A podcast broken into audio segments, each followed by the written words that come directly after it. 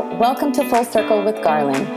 I'm a leader in the DEI space and have spent 20 years of my career in human resources. I've been having meaningful conversations about career development with my friends and colleagues, many of whom are rarely heard on stages and podcasts. I am excited to bring you their stories each week. I will be sharing how their diverse backgrounds have shaped their work, the lessons in their career highs and lows, and the importance of recognizing the full circle moments in life. Thank you for joining me, and I hope you enjoy this week's interview.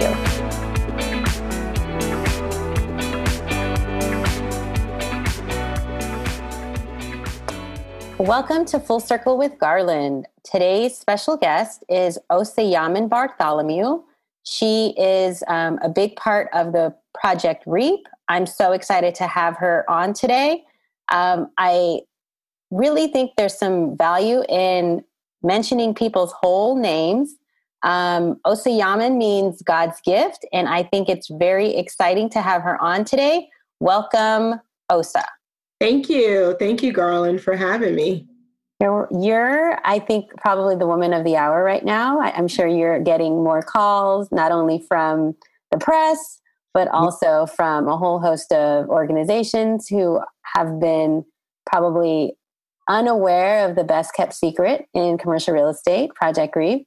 Yeah. Um, so I'm happy to have you on today so that we can talk a little bit about that. But first, um, I wanted to talk more about you and um, your background. You know, I'm interested in learning about how you transitioned from like a marketing communications background to now like a program management uh, leadership background. So I'm going to jump right in. Um, so, can you tell me about how your upbringing has shaped you and who you show up as in the world? Absolutely. So, I come from a multicultural background.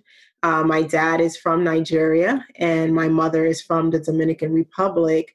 So, I've always been exposed to various cultures because of that.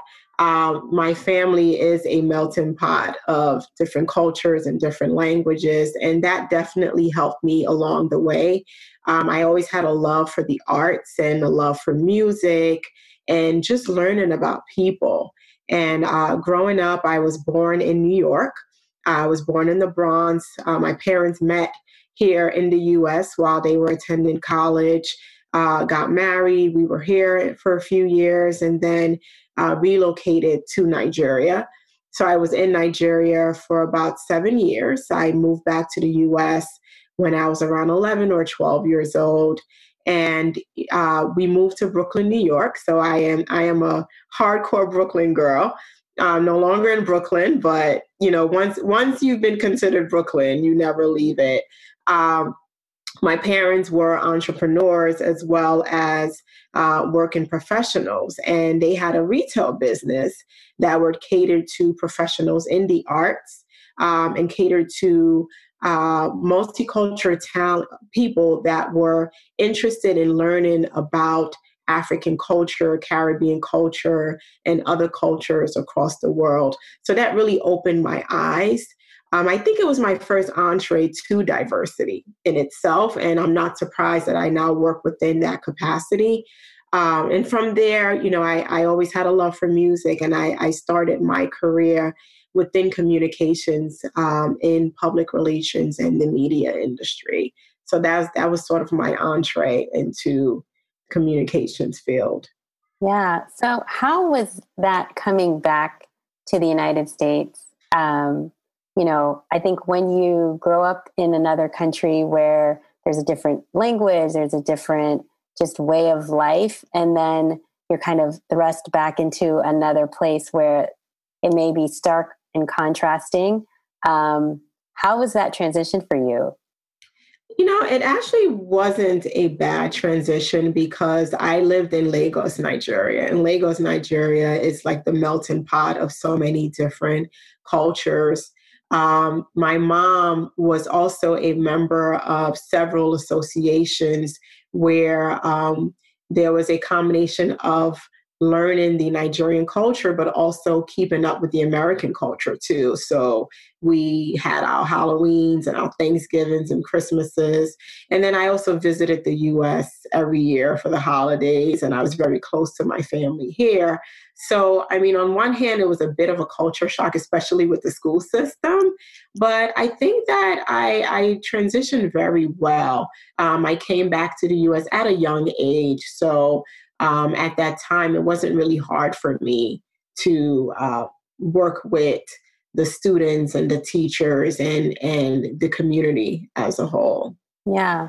So New York City, as they say, the center of the universe. Um, New York City, I think, is one of those great cities where you can find a little bit of everything, depending on where you live, who you hang out with. Yeah. Um, how has that helped to, you know, shape how you view diversity and how you show up in terms of the work that you've been doing? Yeah, so I definitely will say um, my high school. My high school was very diverse, and it's where I was able to learn about different cultures and get to learn about how different people lived. Um, and and you know New York is is good for that. You know, um, during college, I did attend a historically black college and university, uh, Lincoln University in Pennsylvania. So it was a little bit different.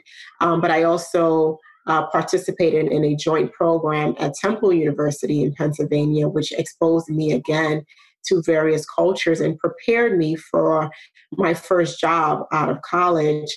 Um, I, I originally was an intern at a public relations firm where I was the only African American intern out of about 10 of the candidates. And there is where I got to learn about uh, different people because the interns came from uh, different parts of the country and in the city too.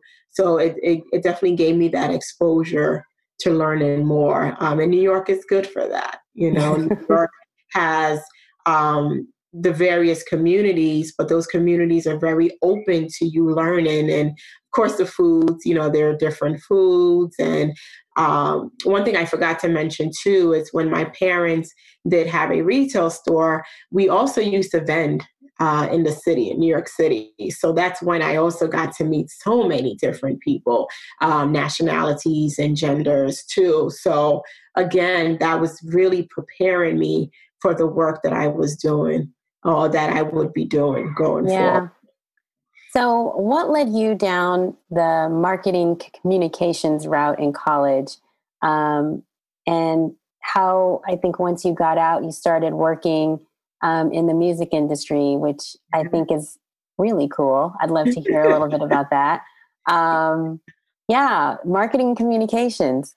Yeah. So in high school and in college, I, I used to dance. And, you know, I used to take dance classes in the village in New York, which is like the melting pot of culture in New York City. So from like age 14 to 18, I was in the village at least two times a week, either taking dance classes or hanging out. Um, and then at that time, I was always interested in new music releases. Um, I remember attending a festival once, and uh, there were several people performing, and I found myself more interested in how the, the event was put together than the actual artists that were on the stage. And that's when I realized that, okay, there's a spark there to want to know about how things are together. It's all part of you know, marketing and event planning, and you know, and I just observed, and then I found myself doing that every time. You know, living in New York City, I was always attending events and concerts, and I always found myself backstage somewhere trying to figure out or talk to people and network with people, and I carried that on. Um, in college, I um, and it's so funny. I, I completely forgot this until we started talking, but in college, I served as a college rep for some of the record labels where I would set up meet and greets or I would be the point person whenever artists would come in town to do performances or panel discussions. I was always helping to organize that. So that's what really sparked my interest in the field. Originally, I wanted to be an entertainment lawyer. and I um, I interned at law firms. I interned at a law firm my senior year of high school, and every year um, during my summer breaks, I I was an intern at several law firms. But then by my senior year, I realized that you know what, I don't think this is for me. Um, I know that I am I am a creative, and you know I had expressed this to um, one of my faculty advisors, and randomly she called me one day and asked me to come and meet with one of the board of directors of my university, who happened to be an executive at the public relations firm that I interviewed with and, and received the internship. So that's really where the start was. And I'm so happy that I started in public relations because public relations allows you to be creative. Um, you're working on different brands, you're working with personalities, you're working on programs, and you really have to be creative in how you pitch. And, and again, that's where marketing comes in, and that's where your skills come in. So that was a great opportunity for me. Um, but I always still had that love for music. And um, at the time, uh, I was hired by the public relations company. And then uh, at that time, there was a slight recession and I got laid off, wasn't doing anything. A friend called me and said, Hey, you know, my friend is looking for an intern. Do you know anyone that would be interested? And I was like, Well, I'm not working, so I'll do it, you know. And I interviewed, and the next day I was hired as an intern, and I worked hard. I was there from 9 a.m. to 10 p.m. every day. Um, and an opportunity came up to serve as an executive assistant um, at another subsidiary label, and I applied for it and I got the job. So three months later, I started there and I moved up the ranks from executive assistant to marketing manager. Wow. Yeah. That is like a story. Um, I mean, so if you could, you know, kind of look back um, you know, what are the lessons that you've learned through trial and error where there were no shortcuts? Ooh, what were the lessons I learned through trial and error? One, you know, never being afraid to take chances, you know, and I think had my friend not called me to say, hey, I have a friend who's looking for an internship, I would have never taken that opportunity or even offered to uh, interview for that role. You know, uh, a lot of times for me, when I was working within that role in public relations, I was so focused on that. Even though I knew I really wanted to do music, you know, when you're just getting out of college, you're just happy to have a job, you know. So I really just, you know, I was so focused on that. So it was like the rug taken from under my leg when I got laid off. And that's when I realized that, okay, I really need to focus on what my true passion is. And I still, you know, did I even apply? I don't even think I applied for any jobs at all. Um, but you know, taking those chances, you know, not it's great that I was able to get a call from someone, but I will always tell people don't limit your gifts. You know, you may have started within one industry or one talent, but don't be afraid to try new things. And I think that's what has helped me um, to go into other industries. Everything is always connected to the gift that I have. And my gift is in marketing, and my gift is in communication. And it's also in dealing with people and speaking to people and learning about cultures. And that has helped me along the way. It helped me within public relations where I worked with clients everywhere from beef, it's what's for dinner, to Febreze, to Splenda, to Special Olympics, you know, which was you know, I, I still think about the the great opportunity I had in working with the Kennedy and Shriver family for the Special Olympics campaign. Um, and then going into music, where I worked with some of the top artists in the country right now and I got to travel. I got to travel the world and I got to meet people and I got to see how music is such a connector around the world. And again, utilizing my skills in understanding people helped me along the way um, with some of the other industries that I went into. Yeah. So you sound like the consummate networker uh, and you don't probably even maybe even think of yourself in that way, or maybe you do. I, I think um, there are some people that just have that natural gift of, you know, inquiry and following up and, you know, wanting to know more. And um, you sound like someone who either learned that early or just naturally have that gift. What do you say for folks who are like, networking's hard for me? Like, I don't know, I don't know what to do. I'm not sure how far to go. You know, what I've come to realize with networking, and, and I think that the reason why it's hard for some people is because they're so focused on themselves. You know, don't make it about yourself. Try to get to know the person in front of you. You know, I think once you show interest in getting to learn about the person's background or getting to learn about and, and it, it, it, depends on the setting that you're in. If it's a professional background then trying to get to know how did you get into the field that you're in what is it that you enjoy. If it's a personal background you can still ask the same questions. What is it that you enjoy?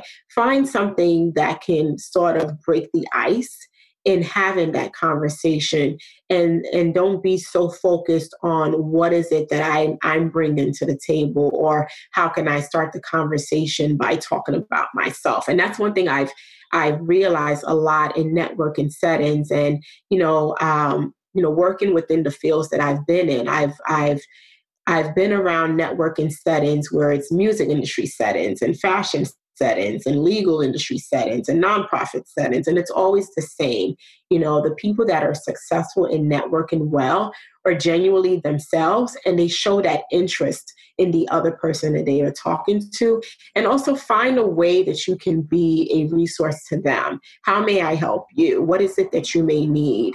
You know if it's a professional setting what is it that you're looking for? Um, what are the connections that you're meaning to make here and how can how can i be that connector? If it's not through me maybe it could be through someone else and that's how you develop that relationship there and that connection there. Yeah. You got it. You got it. That's some solid advice. I, I mean i i do the same thing so i i can't you know second that enough. Um so in preparation for this call, we've talked about pivoting and how challenging it can be, um, particularly in commercial real estate, uh, because the importance of networking is so great. And sometimes there's an insular nature to the business. Um, I would like to talk about, you know, when you're looking at pivoting, uh, how do you let people know that although you don't have exactly the experience or exactly the industry but you have the skill sets the knowledge the, the go-getter ability to get in there um, what would you like employers to know that they're missing when they're when they're not you know looking for a certain profile or a certain fit yeah um, i want them to understand that it's important to um, look outside of what you consider great credentials. Um, get out of that box of looking at a candidate who comes from a certain industry or a certain company or school and realizing that there is talent everywhere. Um, look at those skills and see if those skills could be transferable to what is it is exactly you're looking for. Um, not only on on the hiring managers end but also on the candidates end too. There's work that they need to do as well um, try to pull out those achievements that will really show that what I've accomplished in my previous companies could be accomplished within this company as well too. Even if you may not have that commercial real estate experience or may not have um, the core experiences that are required, you still have to pull and see what is relatable based on the work that you've previously done um, as well. And then also, too, because this industry is relationship based, do your research. You know, try to have informational interviews with people who are already within the industry. Try to learn from their experiences because uh, surprisingly, when you talk to people about how they got started in the industry, many people were doing something completely different from where they are now or they were brought into the industry through a colleague or a relative or a family member or a friend. Uh, so you know, realizing that if this industry is a relationship based industry, then you should try to form relationships as well too. And participating in programs like Project REAP is one of those because not only do you get the educational component with the uh, uh, 10 week education program that we have, you're also now in the midst of over 1,300 alumni. You're also in the midst of our volunteer instructors, our planning committee members who you can develop relationships with and who can be able to help you uh, to develop your experience and develop your resume so that it is attractive to um, an upcoming opportunity. And I've seen that success happen. I've seen the success in alumni and candidates who take the time to network and take the time to join professional associations within the industry so that they can gain that knowledge and gain that experience as yeah. well. Perfect. So, this is the perfect segue into talking about Project REAP um, because uh, it's in most major cities. And I, from our conversation, it sounds like it's there's been now renewed interest in cities that um, weren't kind of on the map. Uh, Can you talk about the, I guess, go forward mission and vision, um, particularly in these times when there's more conversation around, you know, how can we get better at equity and how are we going to, you know, tackle some of the diversity and inclusion issues that are in commercial real estate. Um, let's talk about Project REAP and how I think that's a not only a huge solution, but the work and and the groundwork that's already been put in um, in making this program great. Yeah. So Project REAP has been around for 22 years. It is the largest uh, commercial real estate diversity initiative in the country. Um, our main uh, successful model is our 10 week academy, which is held uh, during the spring and fall. We're in nine cities across the country now. We have over 1,300 alumni. Um, we have realized, of course, in the last few months that there is a huge need for diversity and inclusion in commercial real estate. And of course, and although we've been around for 20 years, there are many companies that have not been aware of REAP. So I've been having several conversations with uh, hiring managers and um, executives within those industries, within commercial real estate, as well as a lot of the Fortune 500 companies, to see how they may, how REAP may be helpful to them. So in the midst of that, and because of you know the pandemic and a lot of the economic injustices that are happening right now, um, we sent out a call to action, and I'll I'll give you some of the uh, some of the the uh, uh, intentional actions that we included in the call to action, and it was. Uh, sent to the C suites of all of the commercial real estate firms and Fortune 500 companies. And our focus was for uh, the organizations to realize that now is the time to embrace diversity. Uh, we were asking and are asking leading organizations to invest in diversity and inclusion so that they can reap their human capital dividends. Uh, we want them to view diversity as a source of competitive advantage. Um, we want companies to become allies, and I know that that's such a um, it's a popular term right now, and becoming an ally can mean so many things. Um, but within commercial real estate and with REAP, our goal and our ask of the companies to serve as an ally is to commit to sponsoring programs within REAP, uh, serve as a partner on some of our initiatives. We're asking them to collaborate with historically Black colleges and universities in recruiting for talent. Uh, we want them to be intentional about diversity.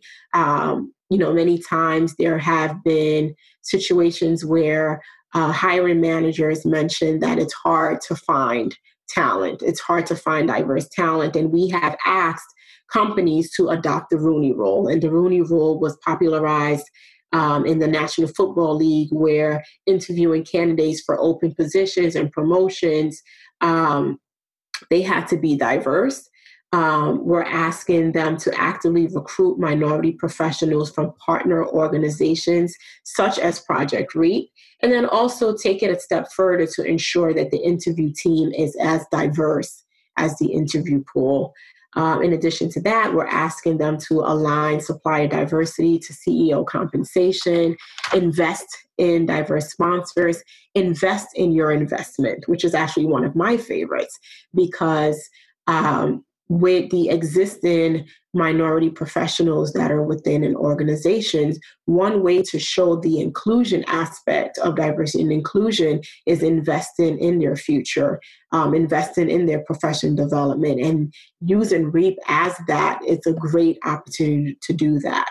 Uh, and then also, lastly, share your network you know, introduce minority hires to your professional network as part of the onboarding process, creating opportunities for minority employers to shadow leaders and invite them into your social circle because that to itself promotes inclusion. Yeah. I know that you've had um, lots of, like you said, outreach, um, and there's some partnerships that have emerged in the past two months um, are there any partnerships and collaborations that you'd like to specifically call out and and you know discuss? Yeah, definitely. So, um, in the fall, well, we're in the fall now, but in October, we will be launching our first ever virtual academy in conjunction with ULI um, because, you know, uh, we haven't been able to do in person academies, which we normally have. Um, this is an exciting time for us to launch a virtual academy where we are reaching potential candidates nationally. It's all 100% online and it will be a combination of on demand courses as well as live courses. And we're very excited to have ULI join us as a partner in this initiative. Um, and it, it gives us an opportunity to be able to introduce more talent um, more diverse talent within the commercial real estate industry. And we're excited for the support of many of the sponsors uh, within the commercial real estate industry that have been uh, allowed us to make this happen. And we hope that, you know, in the future, we'll continue to provide both in person and virtual programming for Perfect. our candidates. Okay. So I know you have recently joined some boards and become more involved with other organizations. Uh, is there any uh, specific shout outs you want to be given right now? uh, sure. I just I just recently joined the diversity and inclusion boards of Bisnow as well as Commercial Observer, and they have been very instrumental in um, making sure that there is diverse representation on panel discussions and webinars. And you know that's that's also a great way to show the exposure of the talent that is within commercial real estate, um, not only within job opportunities, but also serving as um, talent and serving as decision makers and um, individuals with knowledge of the industry. Um, it's always exciting to see some of our REAP alums serve as panelists, uh, some of our instructors and board members serve as hosts and moderators. So it's creating great exposure and it also shows the value of REAP itself, too, um, as not only a uh, diversity initiative focused on education, but we're building leaders within the commercial real estate industry. And these are leaders that you can now utilize for your panel discussions. Um, we also recently launched a speakers bureau, um, which includes some of our top senior minority professionals um, and alumni who are available to speak for uh, events and panel discussions like Bisnow and Commercial Observer. That is fantastic. That's one of the reasons why I started my podcast was I wanted to be sure those voices um, were able to be visible along with you know having opportunities uh, for panels for boards um, because i think we are here we're doing the yeah. work we're awesome. And at this point there's no excuse for why you can't find anybody. Uh, yeah absolutely. We're, we're here. I mean i mean i would say for REAP we've been around for 22 years and even prior to that the talent was there, you know. Um, so I'm I'm very excited to see a lot of the changes that are happening, and kudos to Bisnow and to Commercial Observer and to many of the other companies that are creating opportunities for um, the talent to be seen. Yeah. So what's next up for you? I mean, you've got sounds like you've got a full plate already. I, I know that sounds like a loaded question, but I have to ask. I mean, for me, I just keep insane. You know, we're we're of course in the midst of the pandemic, and I am, you know, a mom of three, and since the pandemic, I now run a bed and breakfast. You know, run a preschool, uh, uh, first grade, pre-K. You know, I am the uh, and everything here. The lunch, so, the lunch lady, the, the, lunch the lady, after school everything. tutor, everything. Yes. You know, so just keeping sane, you know, I would say is, is the most important thing for me.